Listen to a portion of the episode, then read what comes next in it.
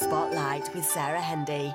Brought to you by the Isle of Man Arts Council. Fastamai, and welcome along to Spotlight. Tonight we're going to find out more about a children's book raising money for charity, and would you consider yourself capable of wrangling a new choir? If so, your fate may be tied to the Jurby Community Centre.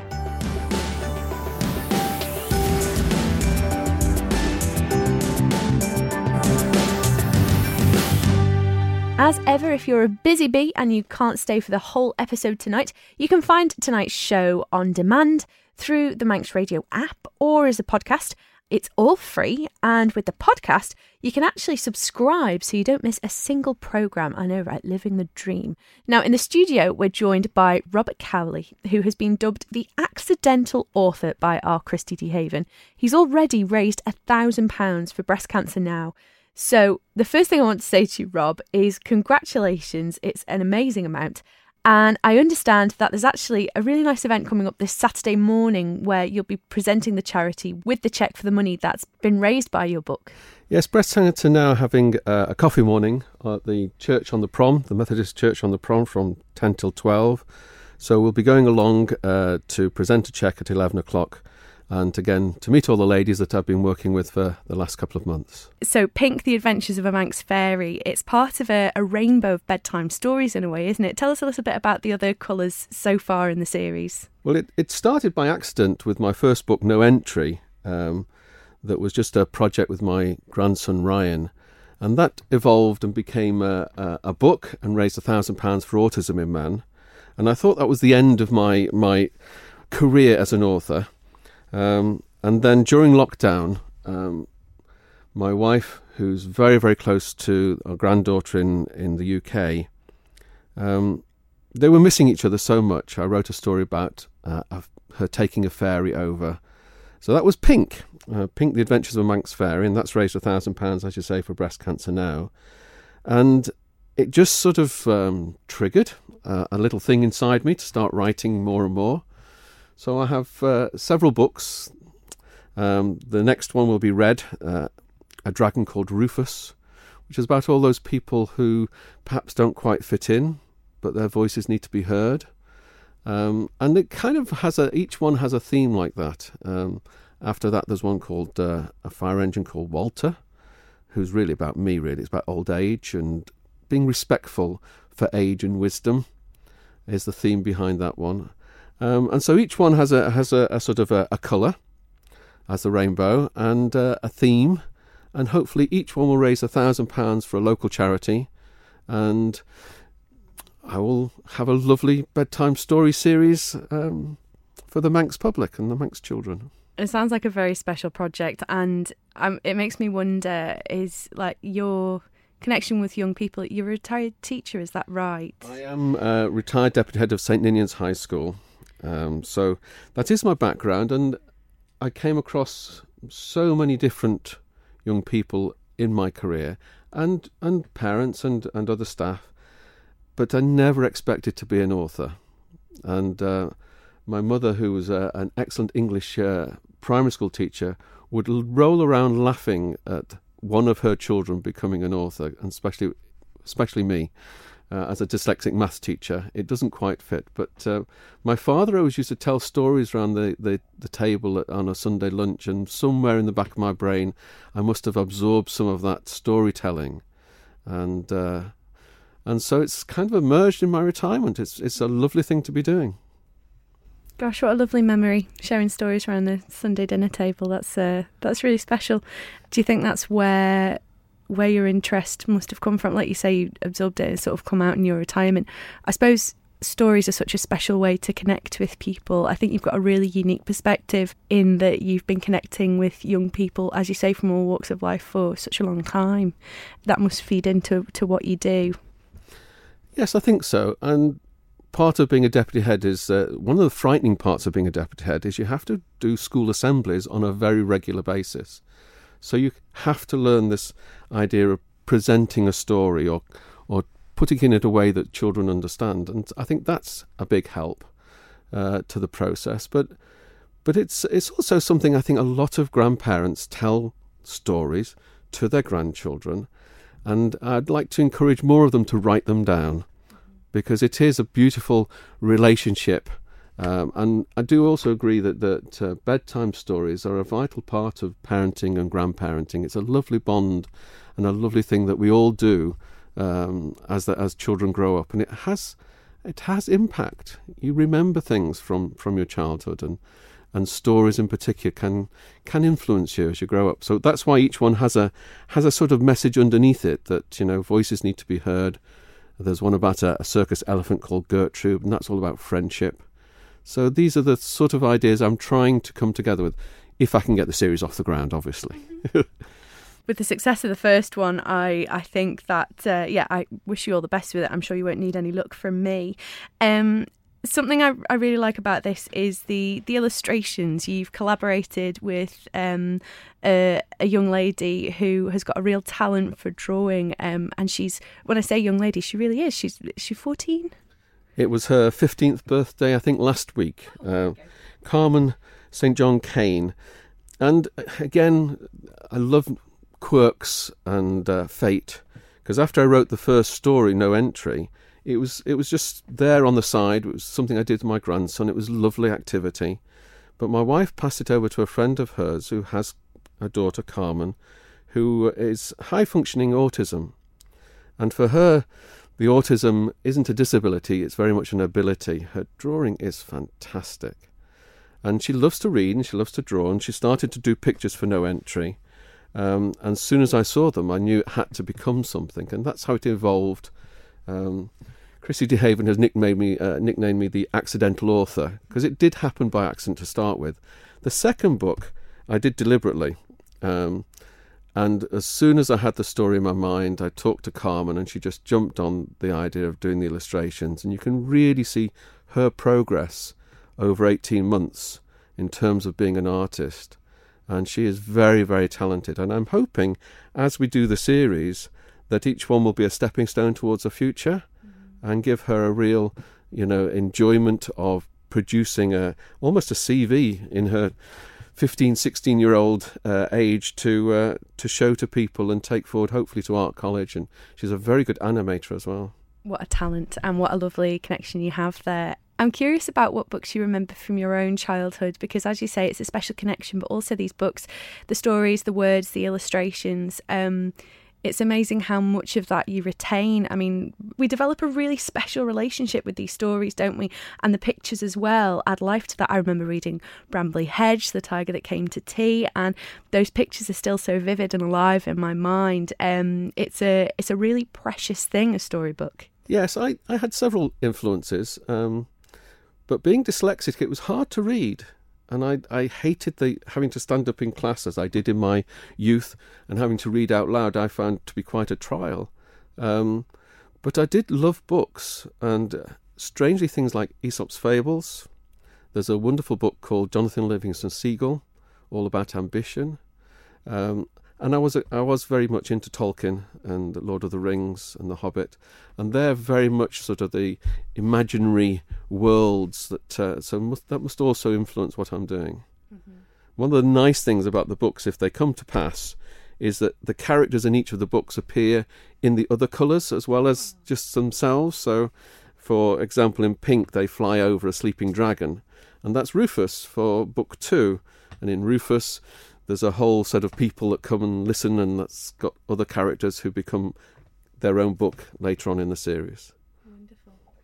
Well, I'm sure, like me, our listeners will be really looking forward to reading these stories to the young people in their lives. How can we get hold of a copy? Where can we find one? And when can we look forward to the next colours coming out? Well, there's another cog in the wheel of Pink, and that's Phoebe, who works for Bunch Creative, and they're a new publishing company on the island, and she's the graphic designer, and she put the book together, and she took Carmen's pictures and vectorized them, I think is the right phrase, and made them digital so that they could be put together at different sizes and shapes without pixelating. And she has done a tremendous amount of work on this as well, and needs credit. So it's quite modern, actually. You can buy it online, by going to Bunch Creative. They have a little section called Bunch Books, and I'm pleased to say mine's the first in their series. You can still buy it at the Lexicon in town. David has been very supportive of both my books, so I'm very grateful to him. And you can also get it at the Family Library. And I must give a shout out to Sue Jolly and the ladies down there and the work they're trying to do to preserve the Family Library, because it's under threat. So please, everybody, support the Family Library. They're a wonderful, wonderful group of people and a very safe space for young readers to go to. So there's where you can get hold of them. As for the next book, well, Carmen is already illustrating Rufus, A Dragon Called Rufus. And then hopefully, fingers crossed, if I can get all the funds together and sponsorship together, it'll be out later this year. Oh, wonderful. Well, that's something we can really look forward to. And I understand that the Isle of Man Arts Council have some involvement in this project as well. Well, I must thank the people who get behind the projects. And the Arts Council have been wonderful with me. They helped with No Entry and they helped with Pink. And they're very supportive, I think, of all creative people on the island. And if you have a desire to try something creative, please contact the Arts Council. They are so supportive. I had no idea until I got in touch with them just how much they would get behind local people trying local things and trying to get ideas off the ground. So they've been wonderful. Also, because these are quite expensive things to do, I looked around for other help, and Norman James at Hartford Homes came on board on the project, as did Patricia Wilde, Opticians. And they, again, just put their weight behind it. In getting it out there, ShopRite were wonderful. They sold the books and raised a lot of the money as well. So I'm very grateful to them. And the ladies from Breast Cancer Now, again, a very supportive charity. And they've got a desire to prevent breast cancer by the year 2050. And as I think we've discovered through all the pandemic that we've gone through, it's going to be the scientists and the research that finds solutions to some of the problems that we face. And I don't know many people who haven't known someone or had someone in their family who's had breast cancer, and it's something that really I think is very important to try and prevent by 2050. Well, I think it's lovely that your bedtime stories that will help people connect with the young people in their lives are helping that cause. Thank you so much for joining us today. It's been lovely to speak to you. My pleasure. Thank you, Sarah. Rob is always looking for sponsorship, so as much money as possible makes it to these charities. So if you're interested in doing that, just give him an email on manxman57@live.com. You may also be pleased to know that the stories are being recorded for the Manx Blind Welfare Audio Library. If you need any more information, just drop him a line or get in touch with spotlight@manxradio.com. Spotlight, brought to you by the Isle of Man Arts Council.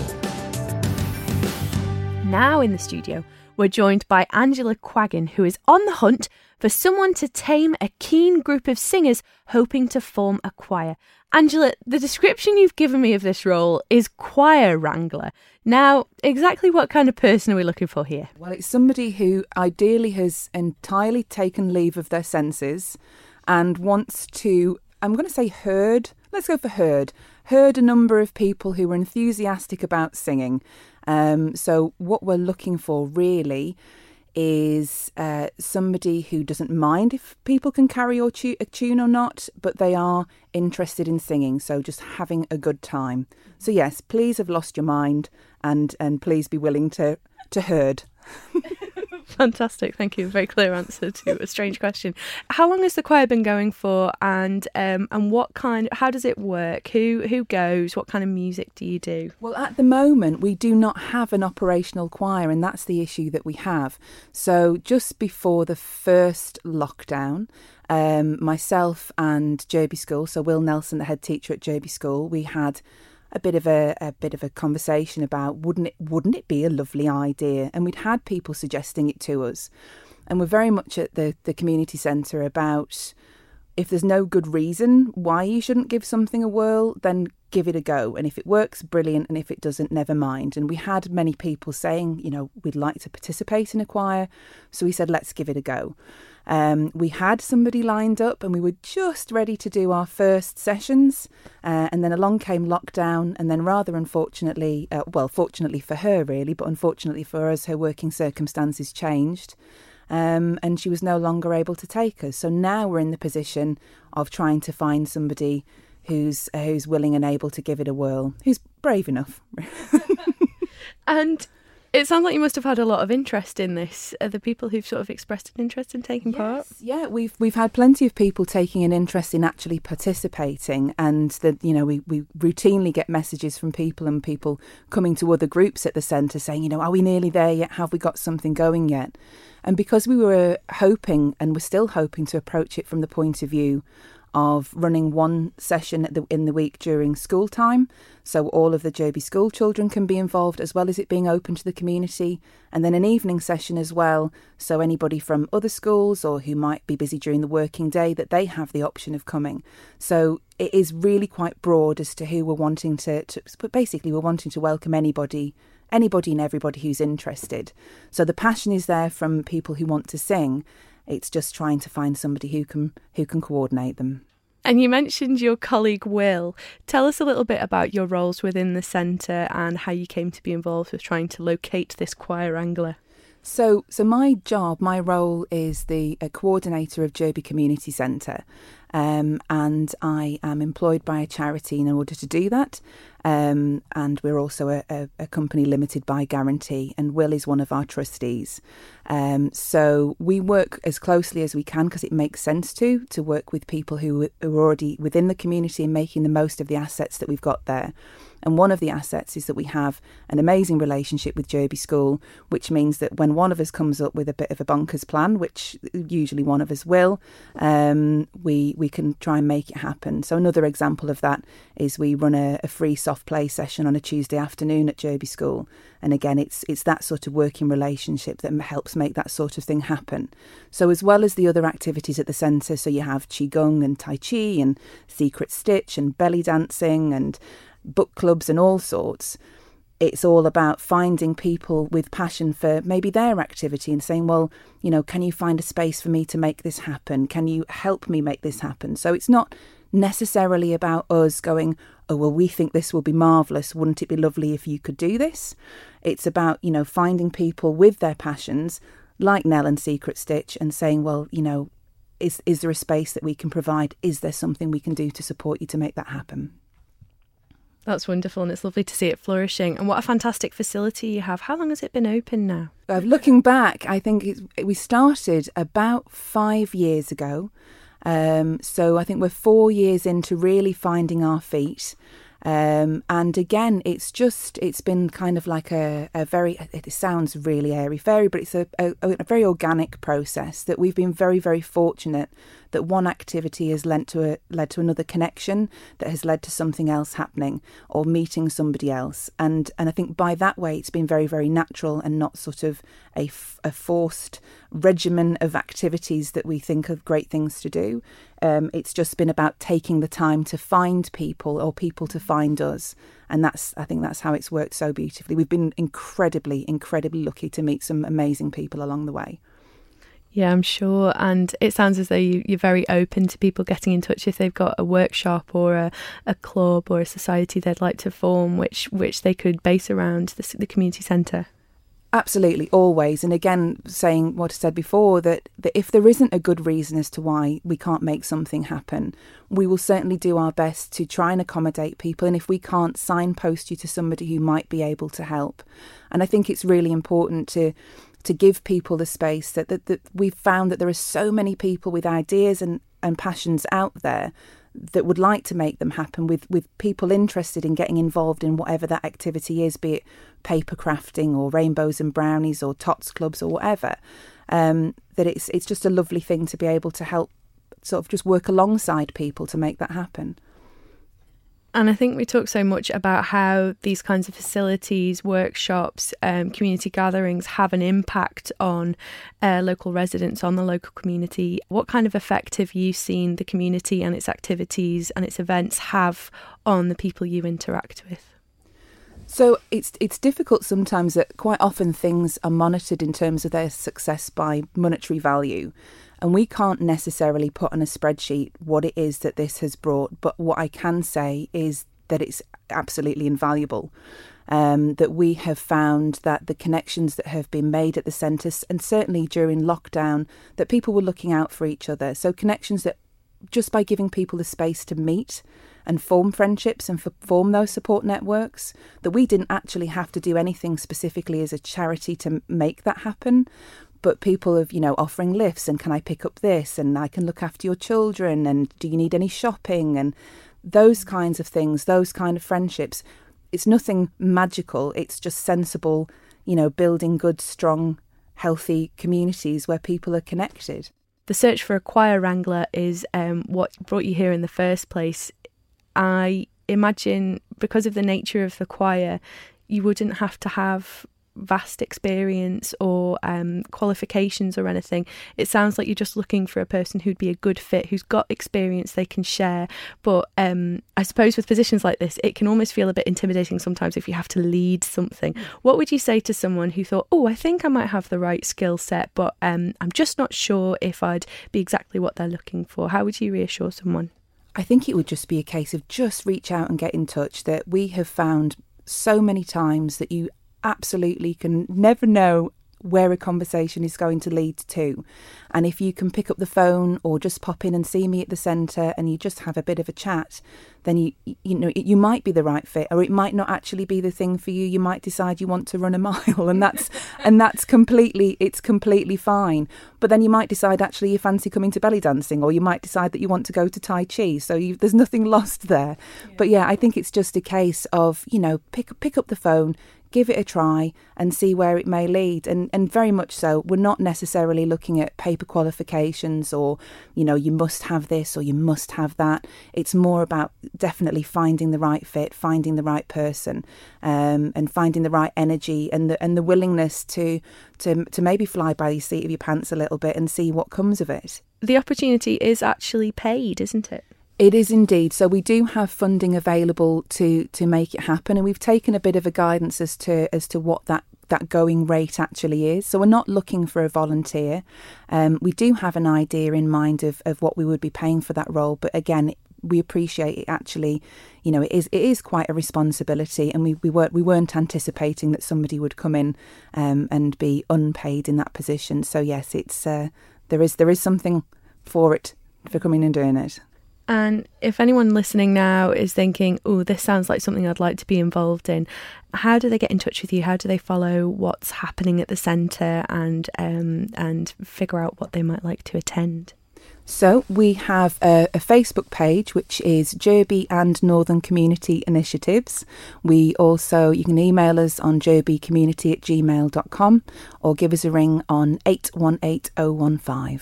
Thank you so much to Rob and to Angela for calling in today. We'll be hearing more from Jurby Community Centre very soon, namely the Secret Stitch Society, one of the fabulous creative groups who meet up at the centre. Now, if there's anything you'd like to hear on Spotlight or you think we should be covering, just give me an email, spotlight@manxradio.com. I'm always delighted to hear from you. I'll be back next Wednesday at 6:00 with more creative news from around the island. But until then, have a lovely, creative and sunny week, hopefully. Slán you.